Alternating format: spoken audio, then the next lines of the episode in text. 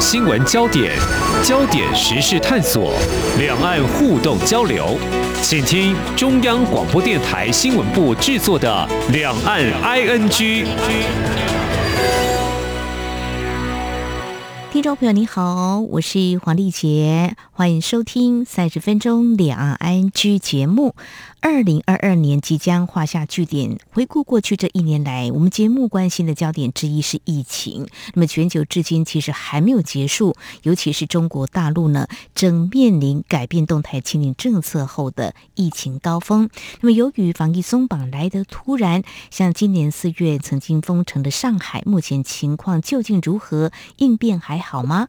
另外呢，谈点轻松的，四年一度的世界杯足球赛，为期大概一个月的精彩赛事，终于分出胜负了，是由阿根廷登上了冠军宝座。其实台湾跟中国大陆都没有跨过参赛的门槛，那么仅止于观赏赛事。那么在欢呼加油声中呢，我们等一下要来谈这两。按这个体育竞技的梦想跟期待哦，我们接下来要透过跟中央社驻上海记者李雅文连线，谈他第一手的采访观察。非常欢迎雅文，你好，嗨，主持人好，各位朋友大家好。嗯，谈到中国大陆的防疫政策，我们在台湾会觉得好像这个政策像法夹弯一样哦，从严格的动态清零，如果说一个人染疫啊，跟他密切接触还有次密接的人呢，多达。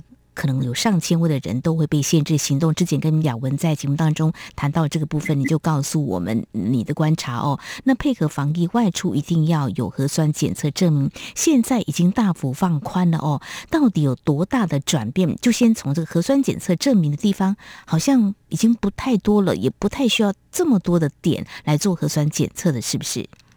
对对，呃，目前因为上海大概在十二月初的时候，他们就陆续放宽很多很多的防疫条件。那其中一个就是核酸检测阴性证明的部分。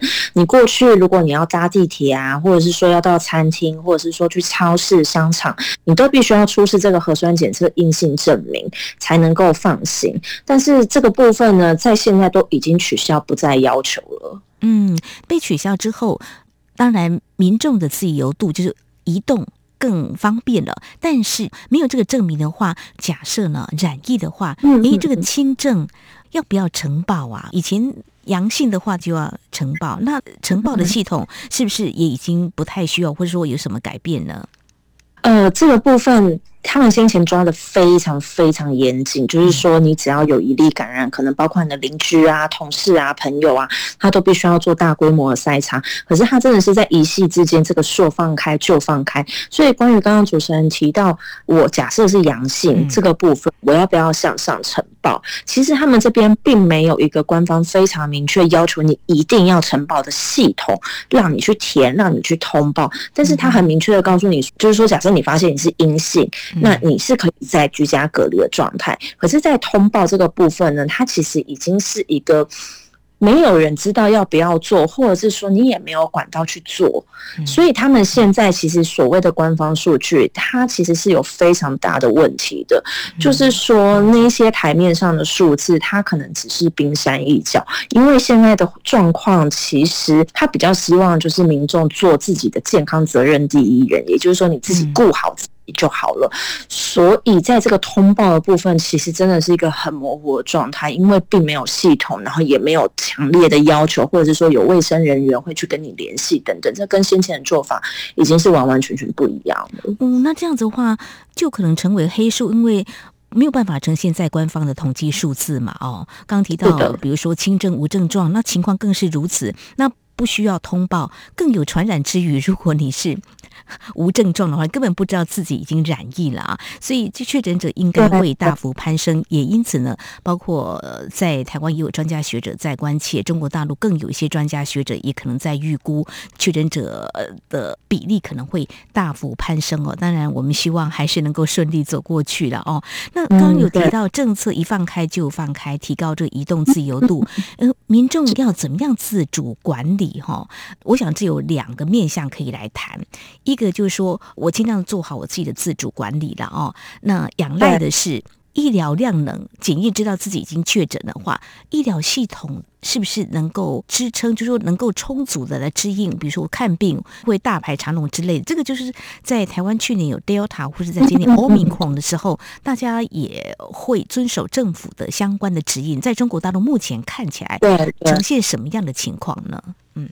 嗯、呃，这边的在放开之后，我们都说它是一个很魔幻的过程，就是它真的是在一系间，就是也是一百八十度的大反转。然后呢，就是说，像台湾从清零走到共存这个部分，其实我们还是有几个月的缓冲期的。就是说，至少 CDC 它每天下午会召开记者会，它其实在那个科普教育跟卫教上面，它是一点一点慢慢的透过每一天的记者会去跟大家传达一些讯息。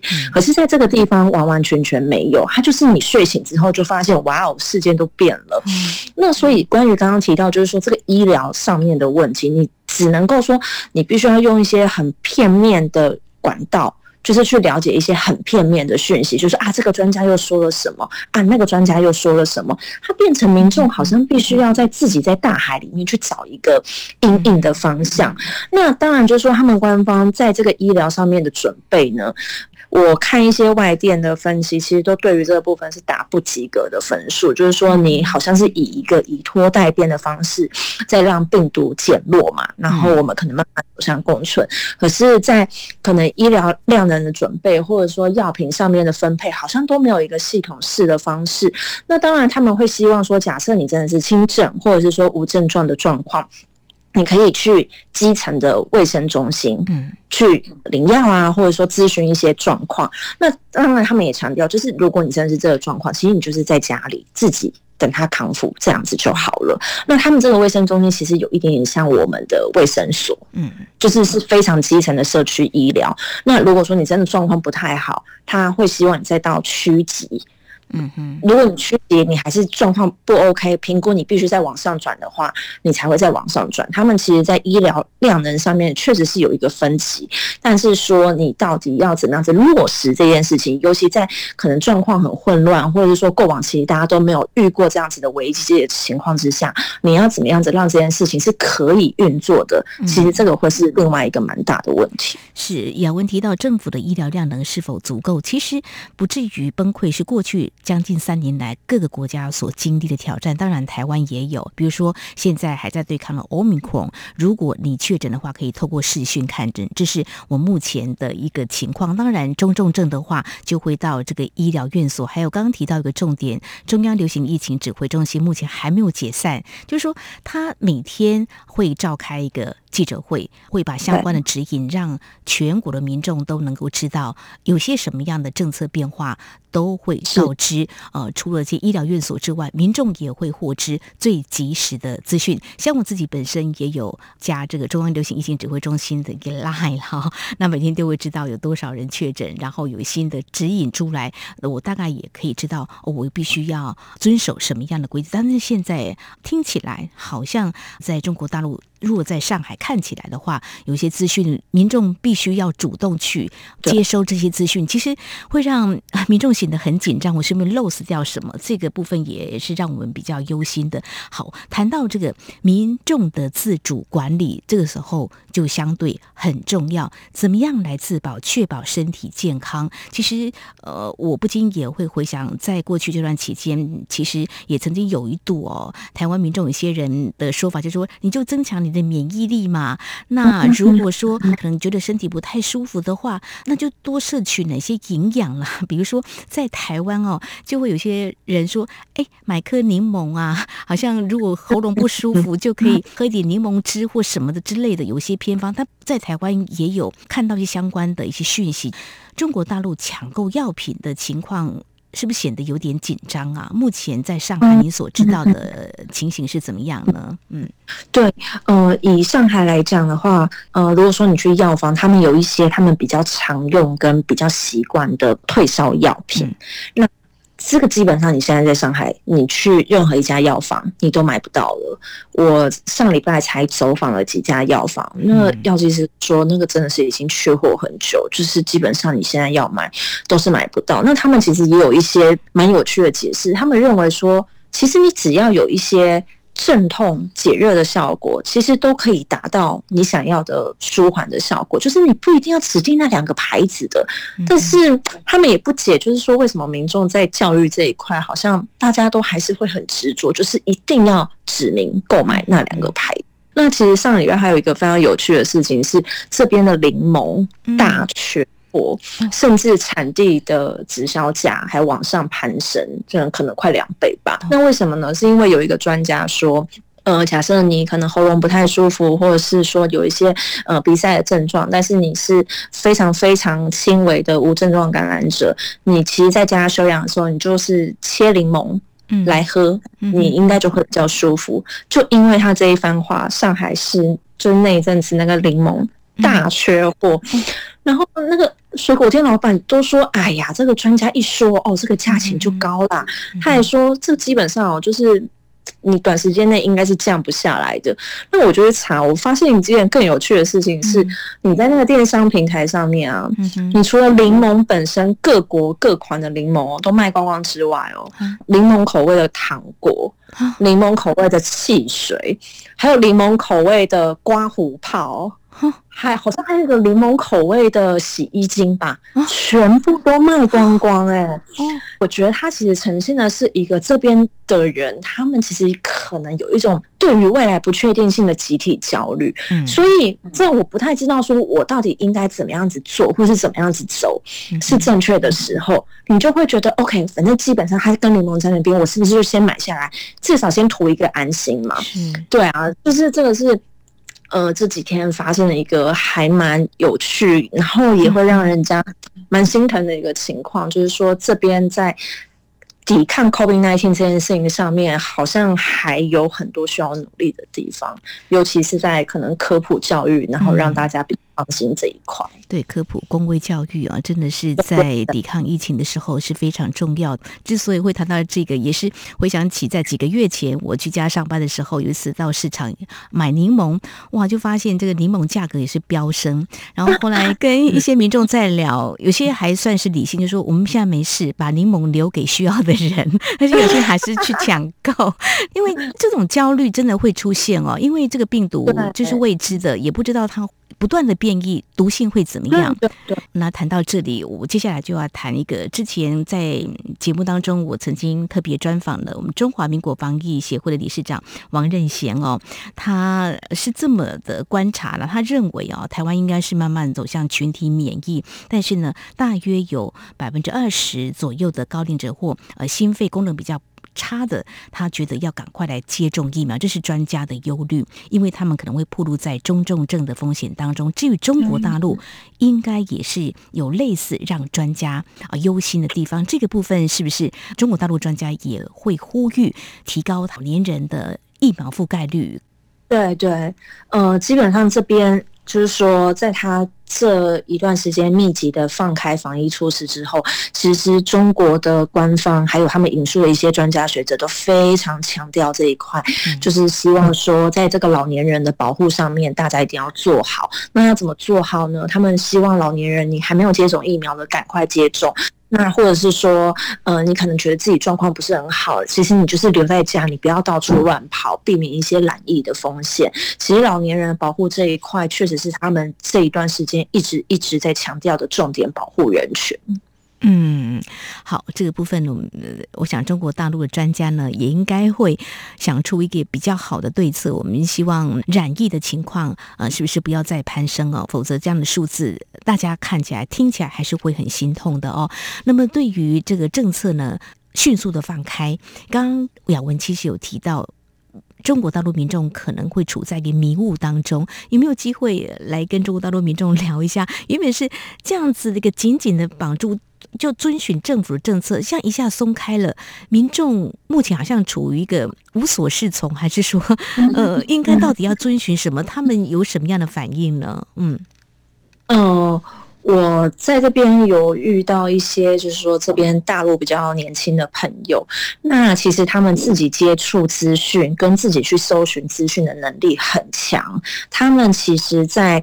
对于中国的清零政策，他们其实一向就已经有一些维持。那包括说要怎么样去应对这个 COVID-19，他们其实都已经有一套嗯基础在了。所以我觉得，也许在有资源跟有能力去做功课这件事情上面，这群人是比较不用担心的。但其实，在这样子的呃氛围之中，其实你还是会看到另外一个比较保守派的声音，他们会去谴责先前。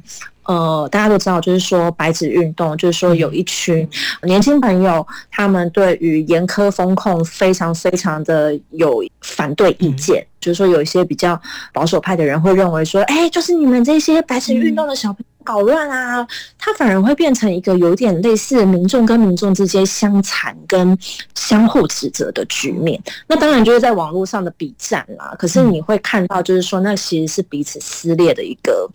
呃，很激烈的过程。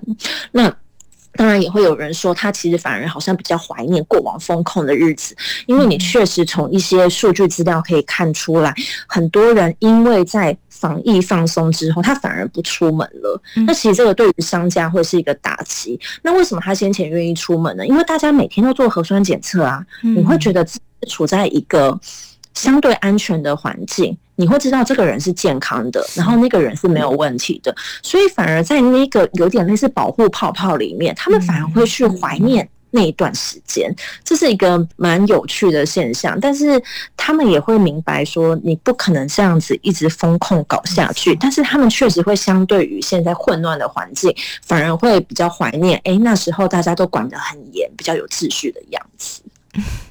好，有一点 很有趣，就是呃，就像婚姻也是门里门外哦，就是没有比较也不清楚，但就是对动态清零，有人支持，有人是反对的。雅文说得好，你观察他们有些比战哦，就可以看得出来。我想呢，中国大陆应该会度过这段疫情。可能即将出现的高峰，这是专家他们所研判的。其实台湾呢，也曾经走过这么一段期间，现在是慢慢跟病毒共存了哦。好，我们稍后呢，我们要谈的是中国大陆民众呢，以白纸运动刚刚你所提到的抗议过当的防疫政策的时间前后呢，其实中国大陆有一批民众，他们关注热点，其实是在卡达举办的世界杯的足球赛哦。呃，我刚刚说了，中国大陆跟台湾都没有踢进这个门槛哦，无缘参赛。不过关。场赛事热度不减，长达大概一个月的比赛，在十八号的时候画下句点。稍后我们就要来谈二零二二世界杯足球赛，其实有不少中国元素哈，这是指商业方面的。但是为什么中国大陆没有办法跟一些国家一较高下呢？我们节目稍后回来。今天的新闻就是明天的历史，探索两岸间的焦点时事，尽在《两岸 ING》节目。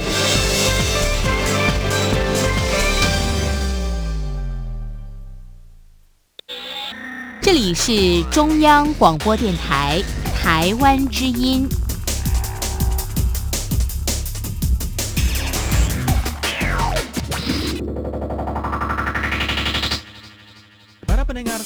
For me, that's qu'ils ont oublié la question en plus. Hein?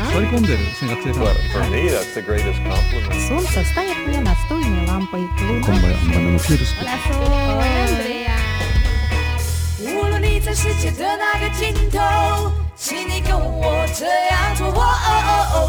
on your radio。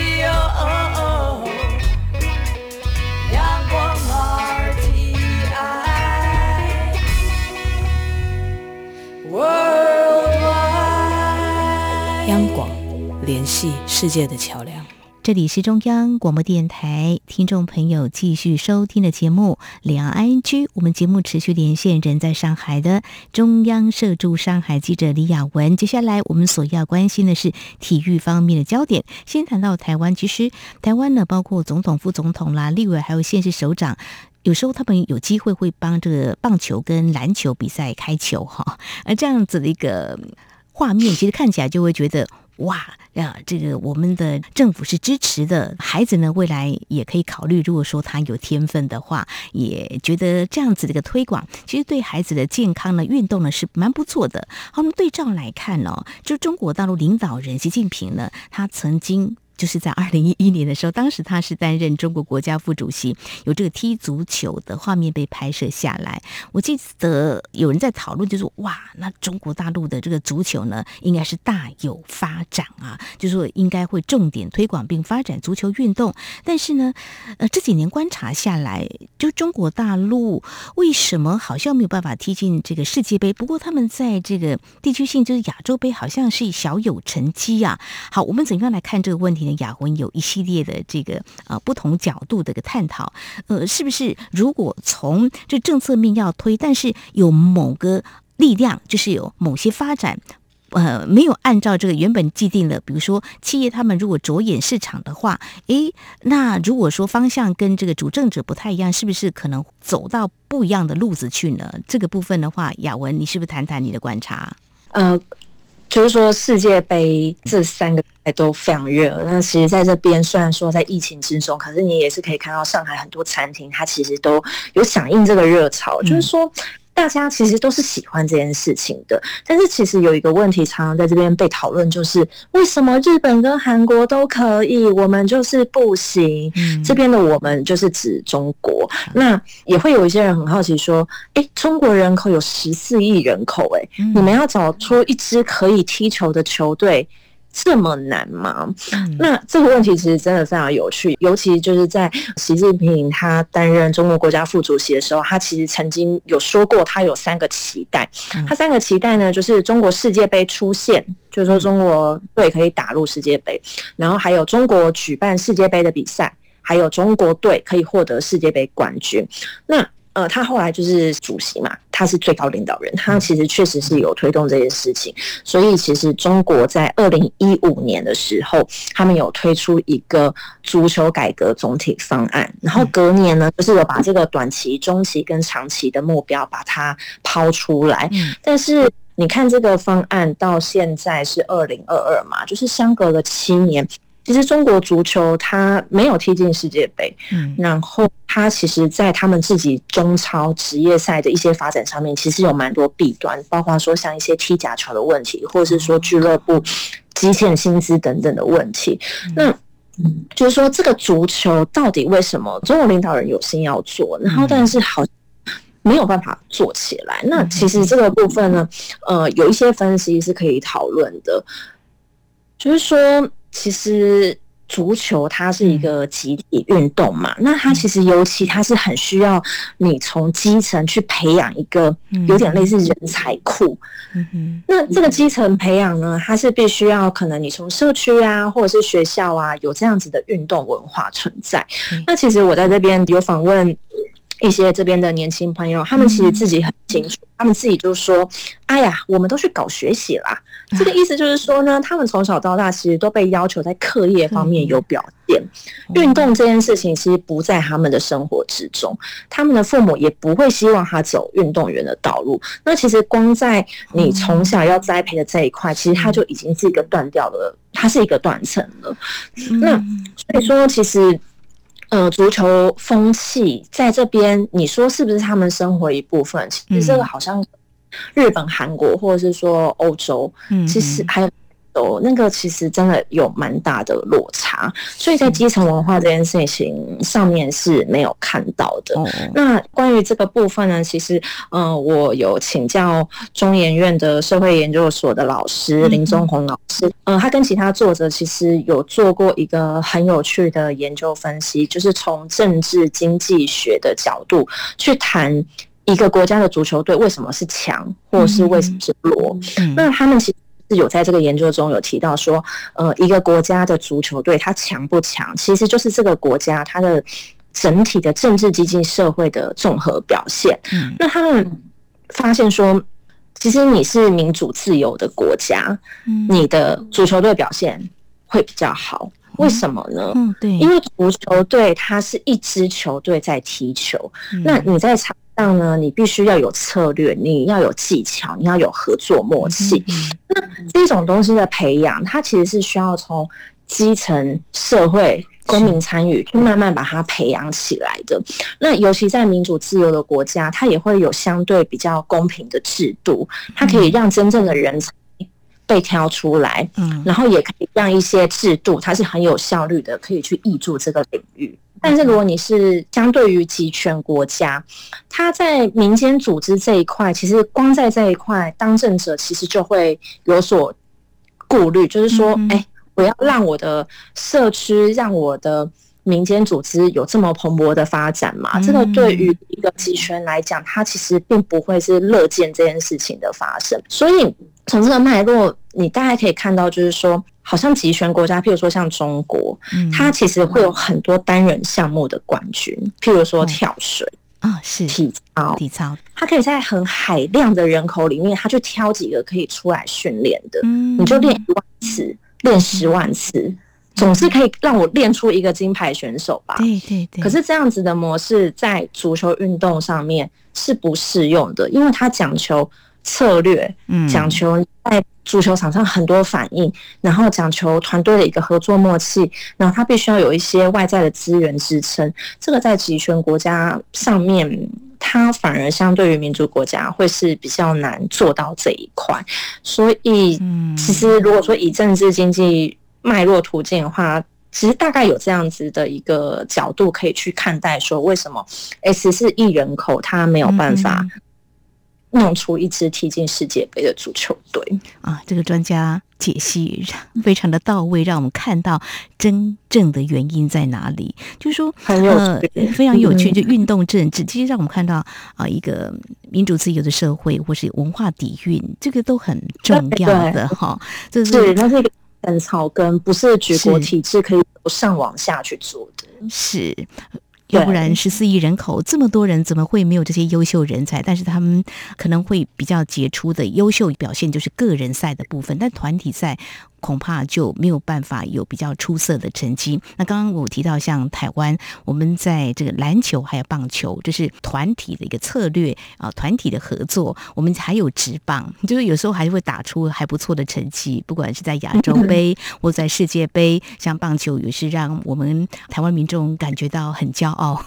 我还记得我比较小的时候，就会看我的哥哥或是堂哥们，他们有时候会半夜起来看一些啊棒球的比赛。在这个就是风棒球，那现在是风足球。呃，像这两天的这个足球的冠军出炉，其实台湾有很多人是很疯狂的哈。我觉得这是还蛮健康的运动竞技。不过刚才雅文你有提到这个，或许大家也会很有感。你提到中国大陆的年轻人，他们谈这个课业跟体育怎么选呢？其实台湾好像也有类似这样的情况。我要先说的是，台湾为什么足球也踢不进这个参赛的门槛？其实大家可以去观察，我自己是有去观察我们住家附近的这个，像假日的时候一大早在运动场上是有小小朋友啦，国小他们就去踢足球，但是我心里在想说，他们能够踢到什么时候了哈？其实我要举个例子，我看到的是大概在小学的阶段，家长会鼓励孩子多运动啦，但是可能到高年级的时候就开始。逐渐会踩刹车，通常就会在科业跟体育 两者之间会做一个选择。这个可能跟中国大陆很类似，因为我要提的是，我认识的一位妈妈就是这样，她的儿子就是一个短跑健将，但是呢，他因为自己也曾经是在求学阶段就是一个校队，不过之后也没有特别好的发展，加上在。运动这段期间，运动员的一个训练可能不小心带来他身体伤害的后遗症，他就勉强同意他的孩子受训到国中之后，就说你不要再去参加受训，就专心学业。那今年他考上台大等等多所的研究所，他学的是植物病虫害，所以这领域。真的是天差地别哦，所以这个家长跟学校如果以课业为重，好像也很难让这个政策 去推动下来，去推广哦。不过专家学来看，这个一个国家的啊运动员怎么样表现出色哦，其实在不同的竞技还真的蛮有意思的。不管你是比团体的这个默契啊，跟合作无间，或者说个人出赛的成绩，哇，原来是跟一个国家的一个政治社会制度大有关系的。好。好，我们在今天呢，针对中国大陆的动态清零的政策，似乎是在一夕之间就放开来了。那么民众到底怎么样去遵循防疫的措施？一些国家走过的路，或许中国大陆也可以参考。那另外谈到这个足球赛呢，四年一次啊，四年后的中国大陆有没有可能踢进世界杯足球赛？我们再来观察。非常谢谢中央社驻上海记者李雅文带给我们你第一手的采访观察，谢谢你，谢谢。谢，谢谢谢。好，以上就是今天两岸剧节目，非常感谢听众朋友您的收听，华丽姐祝福您，我们下次同一时间空中再会。